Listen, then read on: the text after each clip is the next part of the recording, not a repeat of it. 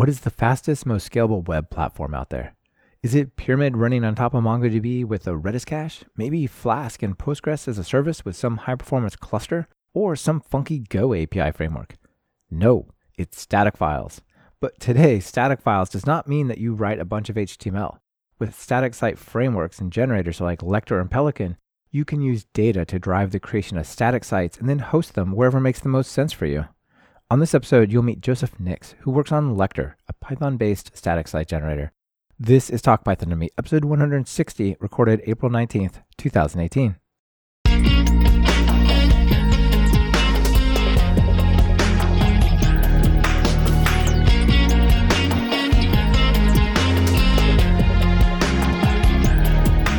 Welcome to Talk Python to Me, a weekly podcast on Python, the language, the libraries, the ecosystem, and the personalities. This is your host, Michael Kennedy. Follow me on Twitter where I'm at mkennedy. Keep up with the show and listen to past episodes at talkpython.fm and follow the show on Twitter via at talkpython. This episode is sponsored by Linode and Rollbar. Please check out what they're offering during their segments. It really helps support the show. Hey, Joseph, welcome to Talk Python. Hi, thanks for having me. Yeah, it's great to have you here. I'm really excited to talk about Lektor and more broadly these static site generators because they're such a such an interesting way to build web applications that I think are really the quite the opposite of full stack data driven yes scale out this and that, right? Yeah, definitely but they definitely have a huge place, a, a good need, I think. Yeah, and I think Lektor lives in a pretty interesting space in that realm as well. Before we get into it, though, let's start with your story. How did you get into programming in Python? My story, uh, my story is kind of fun, I think. So I didn't start out wanting to be a programmer at all. I grew up interested in physics and math. That was all that I was about. I wanted to be an astrophysicist since I was a little little kid. Uh, so I went to school at UAH in Rocket City, Alabama. That's where they built the Saturn V. And I wasn't taking any programming classes except for one that was mandatory. It was a C class that I struggled through. but I met some cool friends, and for fun, we would spitball ideas. We'd talk about cosmology and things like this. And uh, we ended up again for fun, inventing a kind of rocket engine. So How big I didn't see that engine? coming. it's a well, it's a it's a small thing, at least uh, physically. Uh, it's a kind of electric propulsion device, which I would I could talk about for forever, basically. but it's pretty cool, and we researched it on paper and we decided to form a company to protect the intellectual property with aspirations of actually doing physical r&d and doing something with it. Right. So we did that and then we realized well okay now we've got this company and we want to do rocket research and we have no money at all because we're poor college students. Right. There's no hiring engineers or things like that right? No. We considered various ways to remedy that but what we decided was we looked at everybody else that was doing something similar. There's all sorts of space entrepreneurism going around at the time and still now. And almost all of these that we could find were founded or funded by people who made their money in software. Right. I mean, we've got SpaceX, we've got the Blue Blue Origin. Yeah, Blue Origin. yeah, yeah, yeah, exactly. And some probably other bunch of others we I don't Virgin know about. Galactic, Yeah, Richard yeah, exactly. Branson. I mean, it's not entirely software, but a lot of it. But absolutely, people, all these software executives and founders, it seems like they maybe even had it in their mind a long time ago that this is what they wanted to do. They really just wanted to go to space, and they they thought of some novel software applications that are useful in and of themselves and interesting in and of themselves, but will help them get to space as well. That's really interesting. So, how'd that get you into programming? So, we decided we needed to teach ourselves software so we could make some money to do this rocket research. So, that's exactly what we did. So, kind of from the very beginning, for me, I was talking with my friends and we decided what we wanted to do. We we looked at the various programming languages out there from a completely fresh perspective because none of us are programmers really. looked at PHP, looked at Fortran, we looked at C, Python, and we kind of felt that Python was maybe the way to go. It seemed like it was becoming popular. We read about why, we experimented with a few languages, and we liked Python. So we dove in and it stuck. It was very easy to pick up. That's definitely one of its superpowers. Uh, and also, so many of the languages that are easy to pick up, they're that way because they give up sort of the professional high end proper architecture. And python seems to live in this space where like you can start without all the structure and objects and separation and packages and but but it can grow into that as you need it right? So i think that's part of the secret sauce. Yeah definitely. When we first started out learning python i was still having a hard time wrapping my head around oo you know uh, we were just doing very basic imperative and functional things to get our feet wet but it grew and I've been doing Python now for a decade, and I feel pretty comfortable. We'll get into Lektor and all this stuff. I just want to ask you, given that that story, did you watch Falcon Heavy launch? Yes, I did. Oh my goodness, it made me cry. I thought that would be kind of a major thing, but then like you watch it and it's just like, oh my gosh, like people are still doing amazing stuff in space, even though the government seems to have given up on it. Yes. And that was really frustrating too at the time. So we started learning Python uh, back in like the mid 2000s, which was right before the economic crash in 2008. And people, when which is when we were starting to get good at Python, we were trying to be consultants, but it's hard to find a job. People weren't really hiring then. And all these space flight companies were struggling too, because again, everything was kind of suppressed a little bit. And they were trying to get off the ground running with something aggressive in the first place but they've pushed through and they've done great things and i'm super excited to see where all where all of them go yeah watching those two outer rockets land and well i guess the third one try to land was just it was like oh my gosh we are in science fiction land but it is like happening right it's just when i saw that i'm like that is something you would see in a movie that is not something you would see in reality no it was just unbelievable i think they had a video where they tried to show what this will look like before it actually happened, and they had the two rockets land separated in time. And I don't know if they were planning on them actually landing just identically together. I'm, my guess is they wanted that, but they weren't going to bank on it, so they didn't want to get everybody's hopes up. Boy, it just looked ridiculous. Yeah, yeah, yeah. I'm so looking forward to the next five years. Uh, what's happening around there? All right, we could we could totally turn this into a space show, but let's stay focused on the stuff that, that came after your project. right. Just to oh, just to sort of close it out, like, are you is that company still exist? Has anything happened of it? Yes, definitely. We have grown in skill, and we're now a a stable company. Our company is named Terminal Labs. Uh, we're a small Python consulting shop. We work contracting for other companies to do whatever it is they need. In the past, we've done a lot of full stack web development. Uh, we've worked with Django and Flask, some really big Django projects. And we've also loved it any chance we can get to do any science. So data science and machine learning are really exciting and we're getting more and more into that all the time. We've got a pretty strong DevOps background. So all this is keeping us employed and raising our skill level further so that we can eventually make a rocket. That's awesome. All right. So that sort of brings us to what you're doing today. And that's that's really where you're still focused is is sort of continuing to grow the consultancy and stay and play basically play in the science space when possible. Yes, absolutely. And making connections and yeah, our, our end goal is to get to space and how exactly we're going to transition there, time will tell. We've got some ideas, but this has been a pretty good course so far, and I think it'll work. Very cool. Glad to see that that's still going. So let's talk about the project that you've been involved with, sort of most broadly at first, uh, with static site generators. So many people who listen to the podcast are web developers, but a lot of people are scientists or data scientists or even students. So maybe just like, could you compare and contrast, say, a static site generator experience to like, let's say, um, like a traditional web app?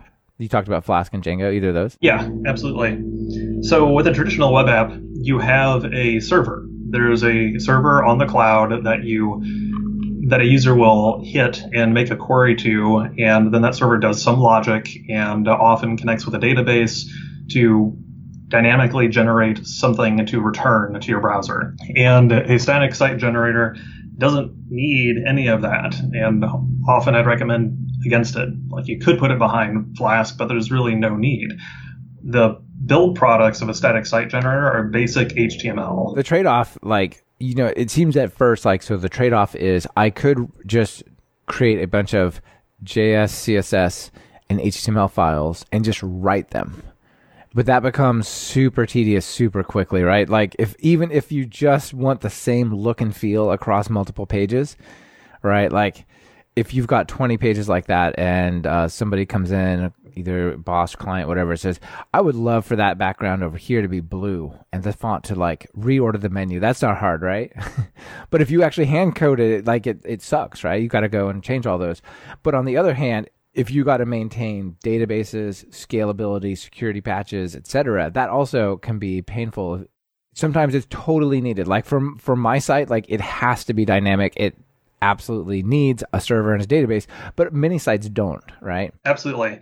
The history of it is is we started with those raw HTML and CSS, and that was absolutely a pain. You're completely right. I hate coding CSS.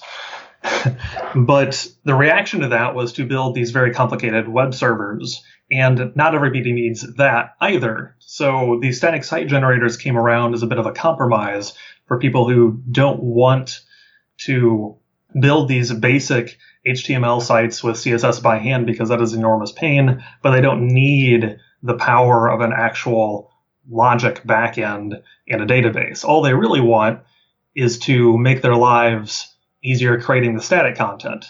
And things like Jinja really help a lot with that and web templating. Right. And so, for example, like you probably still want some kind of data driven site created like like you could have a blog and you want to add a new entry and have that appear and be linked to possibly under like various categories and stuff. But you want to be able to like i guess the thing is you don't need to show a different version of the blog to anyone right? They all it's totally fine if they all get the same one. So instead of doing that at runtime on the server over and over but always giving the same result like just crank out like somehow on your machine at a like a move to production time, you generate that, and then you just put the static files there, right? And it ends up being really nice in production too, because all these files are pre-built. So all the, that you need to do is put this HTML on a CDN or something, and then they get served incredibly quickly. So it's very performant. So from a production standpoint, it's faster to do this for the user than to actually query, for example, a Flask backend that is just doing the same thing, just generating a simple HTML for everybody and giving it giving it out. I guess you can even mix them, right? So suppose you've got some section of your app that is like a store. Obviously, you would like people to that to be dynamic, but the rest of it maybe not. You could use something like Nginx and like URL routing to say this part routes to like a Flask app or Pyramid app. This part routes to to the static content. You can definitely do that. Nginx is a great way to segregate those sorts of things. So you can have a static site generator made with Lektor, for instance, and a Flask part of your website that is dynamic content, but not the blog because the blog doesn't need that, not the flat landing pages because it doesn't need that. And uh, you could even go and use JavaScript on a static page to query dynamic content if you wanted. Right. If you wanted to go down the sort of rich front end web framework type thing like Angular, React, or whatever, right, that could be all fully static, but then like maybe there's a Flask API. For example. Exactly. So you could even shimmy in some dynamic content into a static site. And how easy that is depends on, of course, how comfortable you are with all those technologies and the complexity of your dynamic content. Uh, so the more complicated that gets, or the more comfortable you are with Python instead of JavaScript, maybe the more inclined you should be to use Flask or Django. Yeah, that makes sense. So maybe give us some examples. You know, we talked about Lektor. Before we do, one, let's take one step back. One thing that I think we did, obviously, we touched on the deployment and the simplicity. One thing we haven't touched on is just the performance of static sites. Obviously, you talked about the CDN, and that's good, but the consequences of high performing sites are really important, right? Like I think Amazon did a study saying like for every 500 milliseconds of latency they add, they lose like 1% of sales or something like that. I mean, like, I, and I'm sure it's not, deal. yeah, and I'm sure it's not linear, Yeah. right? Like you add, you add that fifth bit and it's like two, like it's eventually people are going to go away and it's going to like become nonlinear, but that's important, right? yeah, that margin is very important for most businesses. And even if you're just trying to make your own personal blog become more popular, it matters to you if your user base grows by one or 10%. It matters. And it also, I think it feels different when you're on a site that you're like, dang, that is basically instant. Like that feels almost instant to me as I work with it. Whereas the other one, like, like if anyone has worked with SharePoint, they know what the opposite of that feels like, right? It's just like slow, painful, right? Like, I'm waiting again. Like it just, even if it doesn't make people go away, it engenders a different experience with your consumers or your, your people. Absolutely. It's it's got an effect on your mood. Even if it's subconscious, even if it's slight, it makes you a little less happy, a little more agitated if it's slow. This company doesn't really delight me, right? like right. things like that. So, and I think Google, you can never be sure what Google cues off of because they would be massively gamed as soon as they let that out of the bag. But I think uh, site performance also affects ranking. Yes, I believe it does. And they've got Google's got their own tools even to check site speed. And if you use a static site generator to, to produce static sites, you're generally going to score pretty well about that. Exactly. you can Yeah. you can do little things to make your static content even faster and optimize above the fold content and things like this. Like minim- minification or, or bundling, things like that, or You can minify, you can compress, you can make sure that all the CSS that's relevant to content that you see above the fold, that is when you first load a page and not below it when you scroll, you can make sure that CSS is loaded first so that there's an even smaller flash of unstyled content. yeah, that's a cool idea. Yeah, so you can do things like that, but if you simply just have static content on a CDN, no matter what, you get to try to make it really slow. That's absolutely right. That's pretty awesome. And so all those benefits accrue to to those. And I think the static site that is also sort of data driven, but then maybe mixing either like backend services over JavaScript or like a section of various sections that are fully dynamic. I think that's, that's a pretty interesting way to think about going beyond just well, I have a couple pages in a static site. Definitely. You can interplay them, you can mix and match, and that will increase the speed of all the static components, which will make your users happier. Yeah, absolutely. This portion of Talk Python to Me is brought to you by Linode. Are you looking for bulletproof hosting that's fast, simple, and incredibly affordable? Look past that bookstore and check out Linode at talkpython.fm slash Linode. That's L-I-N-O-D-E. Plans start at just $5 a month for a dedicated server with a gig of RAM. They have 10 data centers across the globe, so no matter where you are, there's a data center near you. Whether you want to run your Python web app, host a private Git server or file server, you'll get native SSDs on all the machines, a newly upgraded 200 gigabit network, 24 7 friendly support, even on holidays, and a 7 day money back guarantee. Do you need a little help with your infrastructure? They even offer professional services to help you get started with architecture, migrations, and more. Get a dedicated server for free for the next four months. Just visit talkpython.fm slash Linode. So let's talk about some of the tooling that we might use for this. So Lektor, obviously, is pretty awesome, Yes. but it's not the only one in the Python space, right? There's a couple of others. Maybe you could just like touch on those, just so people know kind of what if they see built with something at the bottom, they're like, oh, that was a static site generator. Python or not, there's a handful of static site generators out there. Uh, a couple popular ones, I think, are Pelican and Hugo. Hugo is definitely very popular. I think that's written in Go. And they predated Lektor, I believe. And what they do is they use templating and Markdown. So they try and make it pretty easy for you to make your content in Markdown. And then they have a little back end functionality with uh, template context. So you can query things as you're building your static content so that you don't have to write the same HTML over and over and over again. Which is really handy. Right, like an overall layout page with your navigation and footer and CSS and JavaScript, etc. Right? Yeah, not having HTML templates is a thing of the past that people should not be doing anymore. uh, people, but I deploy them from front page. Come on. right. Yeah. People do still do them. That's absolutely true, but they I don't think they really should anymore. Uh, so using these templating languages and the static site generators make people's lives easier so they can not have to expend very much effort to expand their website. And a lot of these static site generators have uh, themes, so you can build off of the theme too, which is really handy for a lot of people so they don't have to come up with their own CSS, at least from the bat. But Lektor came after these and it learned from some of their deficiencies too. Because again, going back to the history, I think the static site generators came out after the more complicated web frameworks did and these servers. So they were a step back from the initial reaction against pure HTML. So pure HTML is horrible. Then we went to web frameworks, and then we got static site generators that kind of existed in between. And Lektor has some of the fe- it has all the features of those static site generators, but it's got some of the additional features that the web frameworks have that make life even simpler. Okay, like what? Like a CMS.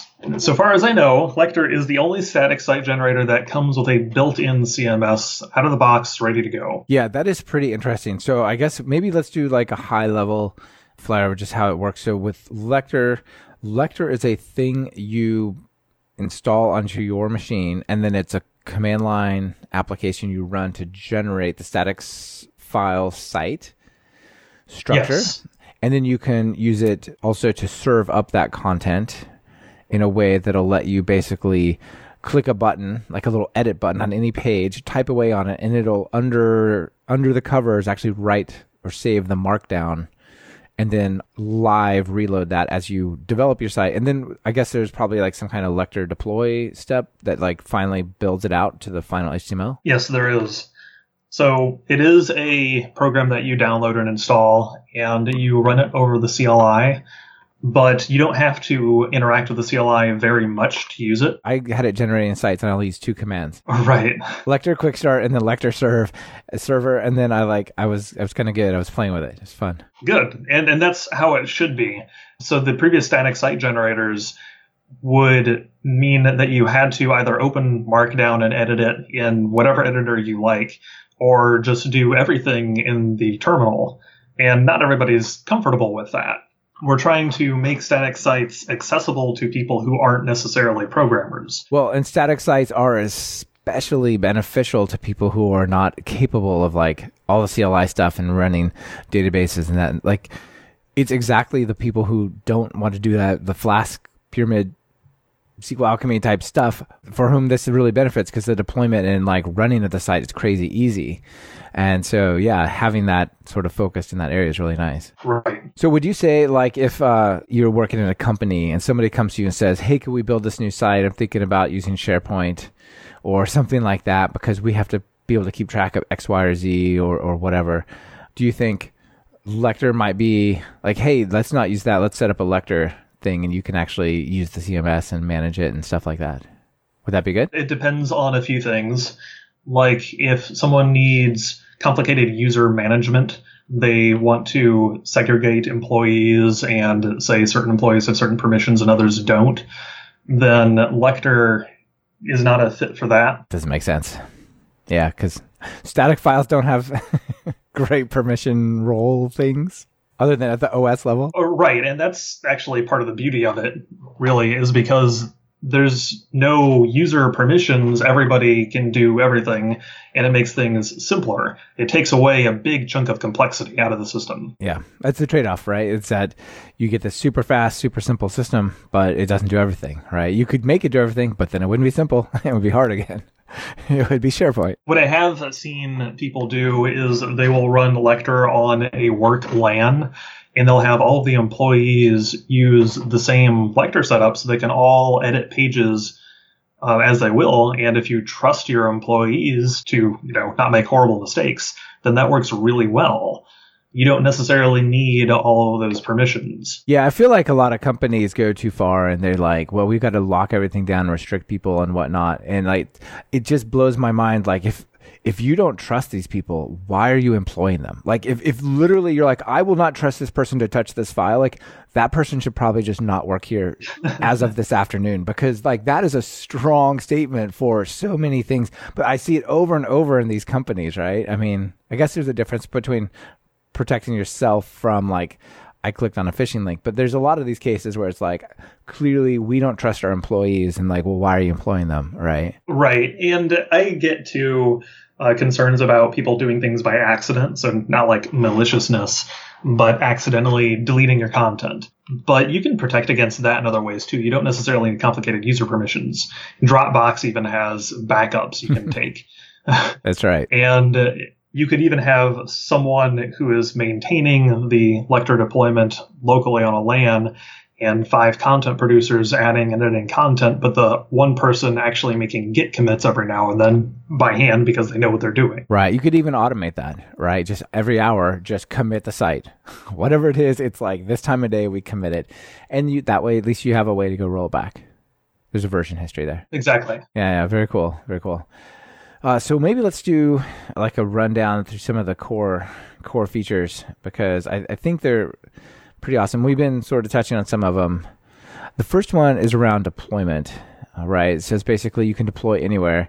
So I could go and I could set up something kind of probably over the top, like a EC2 Linux machine or Windows machine, copy my files up there and serve it there. Maybe I could set up like a $5 Linode server, which would be pretty sweet.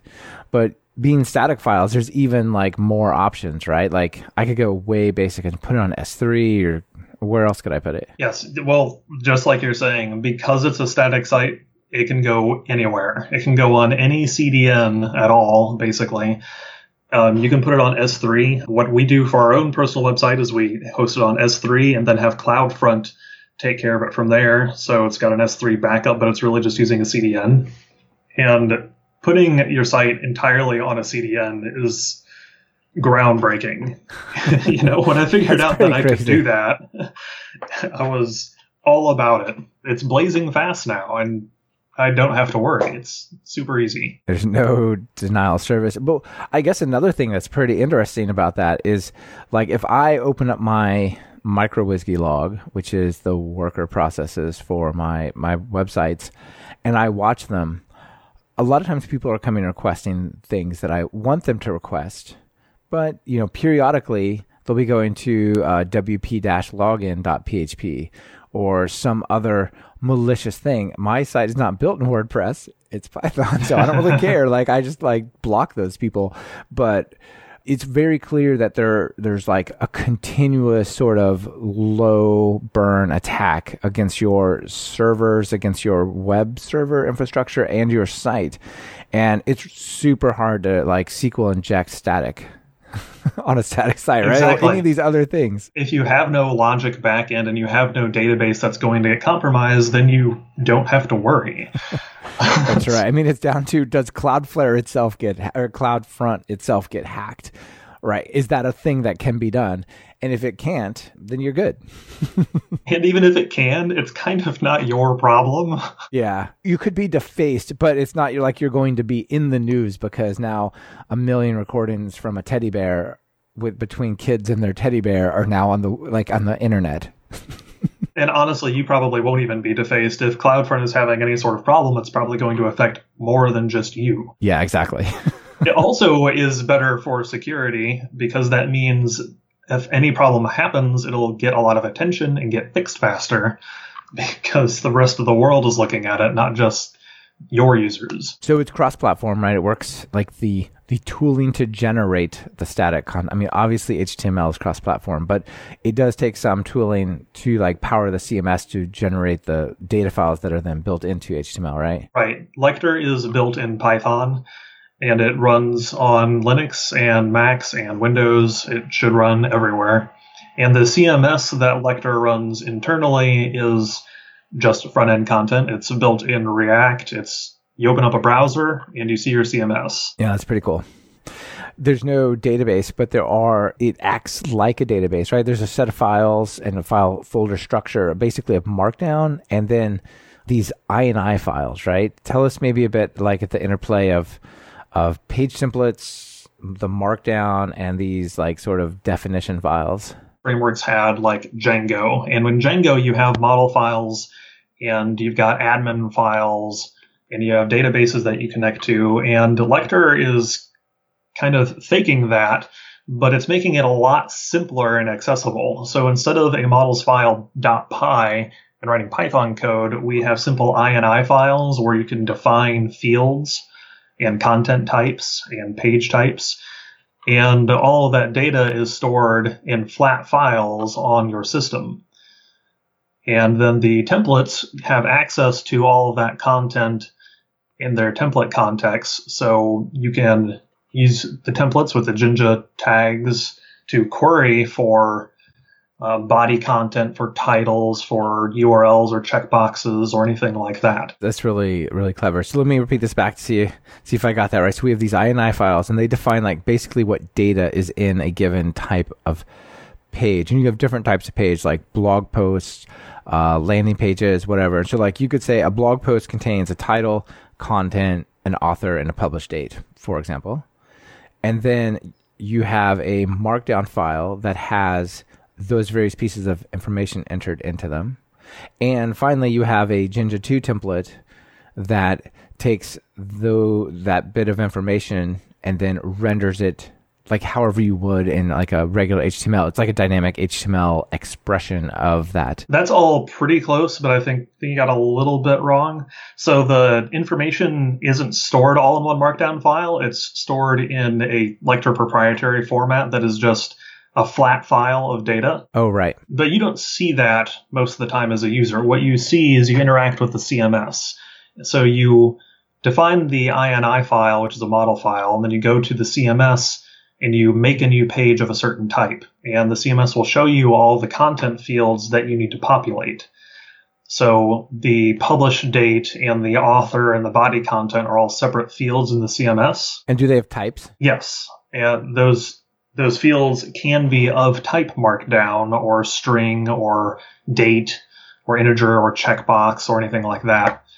So in the template, you can query for the specific fields and do template logic on those fields if you want, or just simply display them. It'll render the markdown for you if the type is a markdown file or markdown content. That's pretty cool. Another thing that's pretty nice for large sites is dependency tracking, right? So initially, like who cares? It's just a few files, but you know, you could easily see over time something with a thousand pages, right? Like if in say a bookstore, uh, like a, a data driven bookstore, you might have a landing page, a category listing page, and um, individual book details page. It might be just three pages, but the data drives like thousands of distinct URLs. In a static site generator, you literally build a thousand pages, right? And then like generate because your database is this this stuff. So with dependency tracking, like that could be a big deal, right? So what's the story of that? That can be a big deal. So you're swapping out a database like Postgres for flat files, and that has certain trade-offs. Right, uh, Postgres is optimized on the file system and it's fast. Flat files are not optimized for size or speed, but they're much easier to read by human.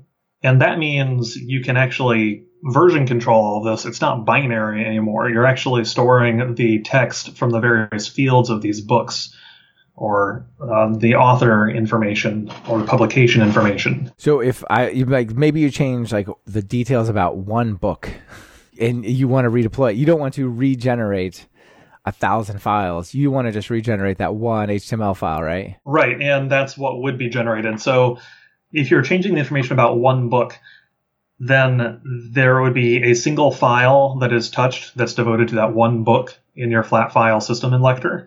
And that would have a line change in it when you change the author information. You're correcting a typo. And then Lektor would notice that change and auto rebuild the relevant HTML file for it and it wouldn't build all of it. Uh, when you run Lektor Server the first time, it builds all of your files, but then it just is looking for changes, and it builds files for anything that is touched. That's nice. It'll even do that like as you interact with them, either on the file system or through the CMS, right? Yeah, that's pretty slick. And unless you're changing content that's actually relevant to a thousand pages, you're not going to build a thousand pages all over again. Yeah, that's real cool. This portion of Talk Python to Me has been brought to you by Rollbar. One of the frustrating things about being a developer is dealing with errors. Ugh, relying on users to report errors, digging through log files, trying to debug issues, or getting millions of alerts just flooding your inbox and ruining your day. With Rollbar's full stack error monitoring, you get the context, insight, and control you need to find and fix bugs faster. Adding Rollbar to your Python app is as easy as pip install Rollbar. You can start tracking production errors and deployments in 8 minutes or less. Are you considering self hosting tools for security or compliance reasons? Then you should really check out Rollbar's compliant SaaS option. Get advanced security features and meet compliance without the hassle of self hosting, including HIPAA, ISO 27001, Privacy Shield, and more. They'd love to give you a demo. Give Rollbar a try today. Go to talkpython.fm slash rollbar and check them out. So it has built-in image uh, sort of thumbnailing tools and stuff. That's that's pretty nice. It has a plugin system, so that sounds like you could really take sort of Lektor out of the box and then make it really adaptable to kind of the way you might with say a traditional data driven app. You can also generate you can also mess with the Jinja templates, which is sort of a programmable layer as well, right? Yes, you can do a lot with the plugin system, and a lot has been done. We've got a handful of more than a handful of plugins on our website. Uh, there are plugins that change functionality inside your Jinja templates. There's plugins that change how your markdown is rendered. So if you want special formatting and you want to enable certain niceties in the markdown like github flavored tables sort of thing yeah you can change you can change the renderers of the lexers in the markdown you can add classes so you can have special markdown syntax that's your own and have the rendered markdown uh, use custom html classes there's admonitions there are plugins that allow you to deploy to various different places. Like the S3 deploy isn't built in in Lektor, that's provided by a plugin, as opposed to GitHub page deploys, which is native. Oh, that's pretty sweet. So you can yeah. actually go in there and like uh, sort of tell the plugin your API key at, and then just run a command, and then just you have a new version online. That's right. And you can hook oh, into, nice. so you can write a plugin to deploy to anywhere you like. Ah, that's awesome. Uh, it also has a Python API. So is that just um, like a different angle to get in there instead of writing a plugin, maybe from the outside instead of the inside, or like what, what's an example of what I might do with the API or what I could do? Most common use of the API is within the plugins itself. It's telling you how to access every part of the Lektor system through a plugin. So the plugins have various events various event hooks inside the Lektor code that they respond to. So when something happens, it trips an event, and any plugin listening on that event can have the opportunity to do something. But that plugin has access to all of the Lektor source files in Python, so it can import everything and change anything. I see. That's pretty cool. So maybe maybe some part, uh, let's say for an example, like part of your site depends upon data you might get from an API or something like that, like a like a web service, right? That is not part of your site. Maybe at build time, you just like go and hit that, refresh it, and then dump it in there and and render it. So it, it's kind of live. It's sort of cached from the moment of generation, anyway. Yes, you could do that definitely. You could do that. You could change the types that are in Lektor. You could add a content type that's entirely new, a field type. You could generate entirely different kinds of pages. There are plugins that add uh, template functionality to allow Atom feeds and Disqus really easily. Right, right. Disqus, Disqus is pretty nice, and yeah, I, I guess you could even like regenerate like an RSS file sort of thing, right? Say if for blogs or a store, you want to have the new items or whatever. Yes, there is an RSS Atom feed plugin. Yeah, very cool. So one of the areas that I was when I was playing with Lektor, I'm like, this thing is really nice. One thing I would like to see uh, when I was playing with it is maybe ways to configure how it looks, right? Because it comes out and it looks like like it looks, but I'm like, oh, could I like you know one of the things I love about Bootstrap is like themes, right? I can go to like say Wrap Bootstrap or something like that and go, uh, here's a whole bunch of stuff. I'm not a web designer, but that looks really close to what I want. Let's see if I can hack that into the shape I wanted. you know, uh, what's the story around themes for what you guys are doing? Themes are really new in Lektor. Actually, they did not exist prior to a few months ago. But as of Lektor 3.1, which came out in January or February, there is now theming functionality in Lektor. There's not a lot of themes available yet, but they're growing in number slowly.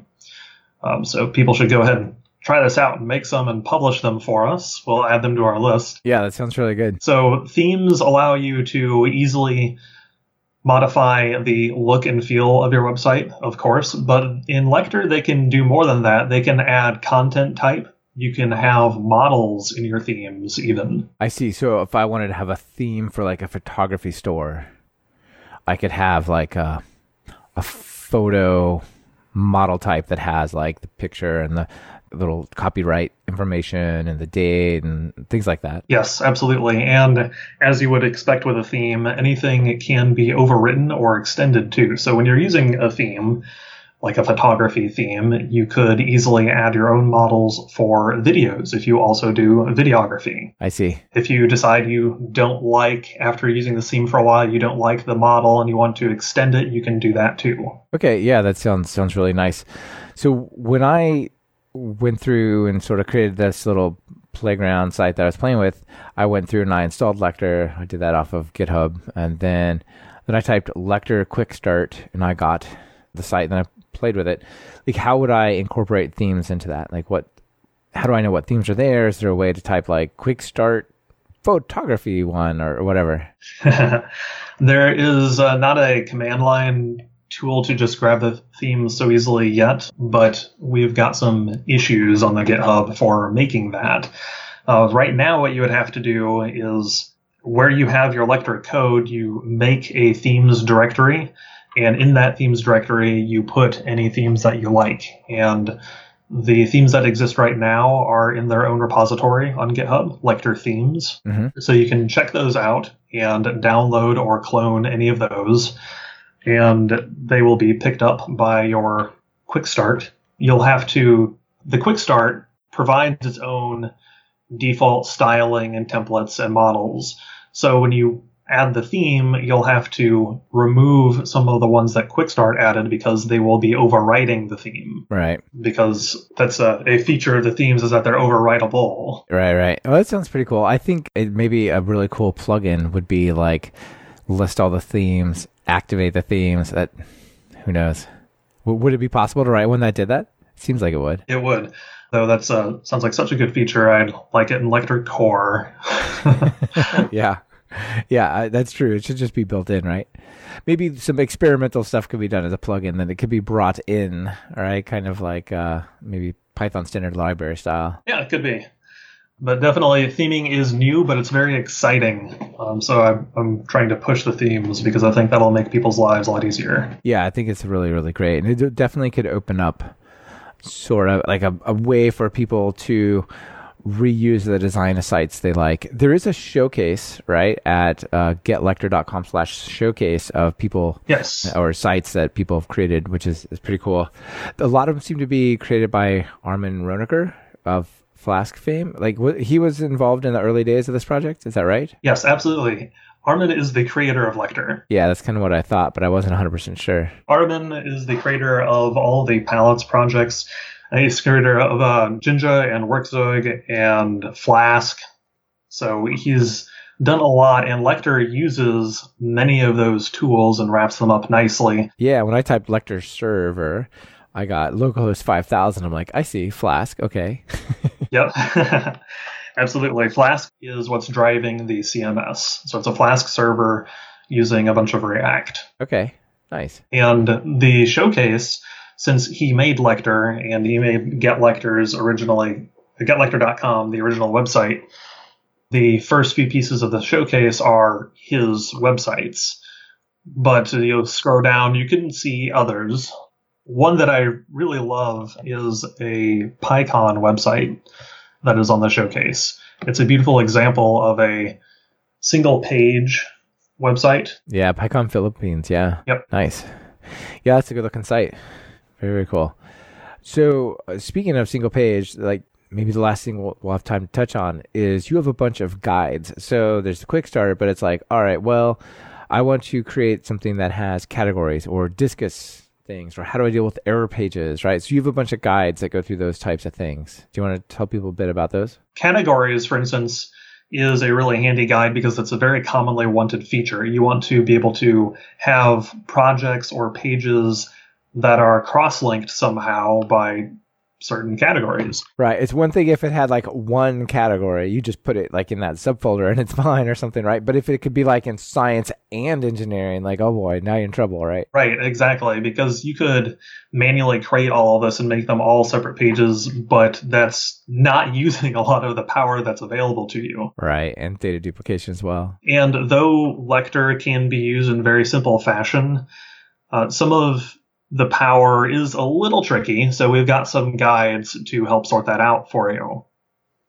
Uh, so you don't have to create all of the Jinja logic and the macros in your templates to figure out how to appropriately use the categories and how to set up the models so that you have the categories functionality. Yeah, that's really cool. Yeah, so you got the Disqus comments, the error pages, which you know is always a, a nice thing to have.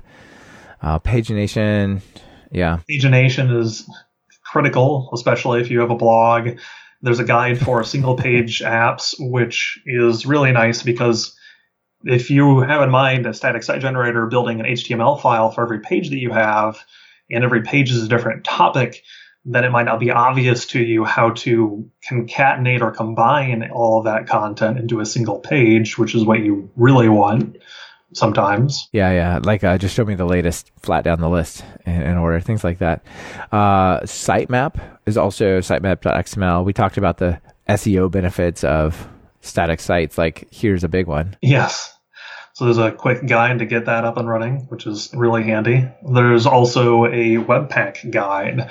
So it can get you started integrating some of the fanciness of the rich JavaScript tooling. Webpack does all sorts of interesting things like SCSS or less or bundling or a whole bunch of those types of things if you want them, right? Yes, you could even make a fairly complicated React app on top of Lektor if you wanted. Yeah, that's cool. I've looked at using Webpack for my sites and I decided I would rather have something simpler and I just use like super aggressive caching, like cache this for a year. Everything that's that's static, just cache it for a year. So the very first time you might hit four JavaScript files and three CSS files, but you'll never get them again. So like, I'm not going to go through the layers of, of, trying to regenerate that stuff. But I know a lot of people make use of Webpack, and it's you know it works for them. Yep, and there's a lot of uh, Webpack functionality around modifying your build system too, so you can minimize all of your content. We were talking before about minimizing even a static site. So a lot of that can be done with Webpack or Browserify or Grunt or anything like that. So where does continuous integration fit into this whole story of static sites and Lektor? Like, does it make even sense to set up continuous integration and have like some something like Travis CI or the various you know servers like looking at your possibly your your Git history and checking those out and verifying everything like compiles correctly with Lektor? You can wrap up tests in uh, Travis, and you can automate builds with Travis. Our own website is actually done like that. So every time we push a commit to the Lektor website repository on GitHub, Travis goes and it builds all of that, and if it's good, then it deploys it. So that's really handy. Does it just use like the S3 plugin and just like run that command on successful build? Basically, it's not using S3, but it is deploying on the successful build. Nice. Okay. Well, that's really, really cool. Yeah. And you can automate all of that with other things too. It doesn't have to be Travis. You can make it on a cron job if you wanted. Right. Anything like that. Yes, but it, it doesn't, I guess it doesn't depend as much. It's not like there's not as much logic, but I guess you could still screw up one of your Jinja templates or something like that, right? So you might want to test. Yes, and that's not too hard to do. Lektor is appropriately verbose, I think, and how it outputs information. It'll tell you when it's building all the all the web pages, and it'll tell you their success or failure. So you can look out for those basic failures. So if you can test for the page building successfully, that won't, of course, test if the content is correct. So if you made some typos, then you'll Yeah, still have to catch that by hand. yes. Maybe something with Selenium against like I don't know something something local. Who knows? But not a build server is not going to do it for sure. Nice. To me, it sounds like Lektor is this feels a pretty interesting ha- middle ground, I guess, between full stack stuff and, and static sites. having models is a game changer for a static site, and the CMS baked in is a really easy way to use it. So you have a lot of the features that, for instance, Django would have, except for the actual backend processing, which you often don't need. But that doesn't mean you don't want models. You don't want to define different content types and different data structures. You just don't need the additional complexity of actually using Postgres or having backend Python. You don't need the servers and the databases and all that comes with taking those on board. Those are more like puppies, right? you once you get them, you have to you know raise them and care for them continuously, basically. Oh yes, and there's lo- there's loads of headache that you avoid and not having to do that too. You don't have to manage your own CI/CD becomes really simple. You don't have to worry about security as much, which we talked about, yeah, and it's blazing fast all on top of Uh, it. scalability, distributed denial service, these are not real issues. Yeah. Right. You let the CDN handle that. Yeah, exactly. Very cool. All right. So let's leave it there for Lektor, but I'll ask you the two final questions before I, I let you out of here. So if you're going to work on some Python code, what editor do you use? Four years, I've been an Emacs user. Oh, right on. I've I've got my own .emacs stored in a Git repo that I can't live without. Nice. So it's right there. Anytime you got to check it out, you're all good, right? Yep, .emacs.d. Yeah, perfect. And then notable PyPI package. Uh, obviously, there's Lektor, right, which is, is great, but what else? A personal favorite of mine for DevOps is SaltStack. Um, I've been doing a lot of DevOps at Terminal Labs for the last couple of years, and SaltStack is enormously feature rich. It can do almost everything I can think of. Um, and we've got our own open source project named Rambo, which is built on top of SaltStack partially to make DevOps even easier. We're building it as a provider agnostic provisioning framework. Um, so Oh, nice. Rambo makes great use of Vagrant and SaltStack to make a lot of things a lot easier. So it helps get up and running with a lot of things pretty fast. The other thing, which isn't exactly a pip package that I really want to plug, is Conda. Are you familiar with Conda? Yeah, Conda's awesome, especially if you're trying to do something on Windows involving data science and VC var alls.bat or something like that, right? Like just basically pip installing a lot of the data science tooling requires like funky compilers that are not easily accessible on Windows. And this pre-builds it and you kind of get everything pre-packaged and ready to roll, right? Absolutely. Even outside of data science and machine learning, but just normal Python development, Conda has saved my butt more than once. You never know. It always surprises me when I try and pip install something that has some C dependency that I didn't have on my system that it doesn't work. So I would either have to Google around and fight it for an hour or two trying to figure out how to install it, or use Conda and it just works. Conda install. Forget this thing. We're out of here. That's cool. Yeah, really nice. Really nice. All right. Final call to action. People are all excited about static sites, about Lektor. What can they do? go check it out. Firstly, uh, try it out. Hopefully, you love it. If you do, please, if you're a Python developer, try contributing. We have an active Gitter, and uh, I'm pretty active in the community. I'll try to respond to anything. Yeah, I think that's how I actually got in touch with you. Is I found you on the Gitter channel. Yeah, so that was cool. Right. Well, I would love to see more plugins being made. You can do anything with a plugin, and we also would love to see more themes. So if you're a theme developer and even not a Python developer, and you want to spread your theme around to the Lektor world instead of just Hugo or WordPress, then come on over. Yeah, that sounds awesome. All right. Well, I think Lektor's pretty cool. People should check it out. And Joseph, thanks for being on the show. It was great to talk about all this stuff with you. Thank you. This has been another episode of Talk Python to Me. Our guest on this episode has been Joseph Nix, and the episode was brought to you by Linode and Rollbar. Linode is bulletproof hosting for whatever you're building with Python. Get four months free at talkpython.fm slash Linode. That's L-I-N-O-D-E. Rollbar takes the pain out of errors. They give you the context and insight you need to quickly locate and fix errors that might have gone unnoticed until your users complain, of course. As Talk Python to Me listeners, track a ridiculous number of errors for free at rollbar.com slash talkpython to me. Want to level up your Python? If you're just getting started, try my Python Jumpstart by building 10 apps or our brand new 100 Days of Code in Python.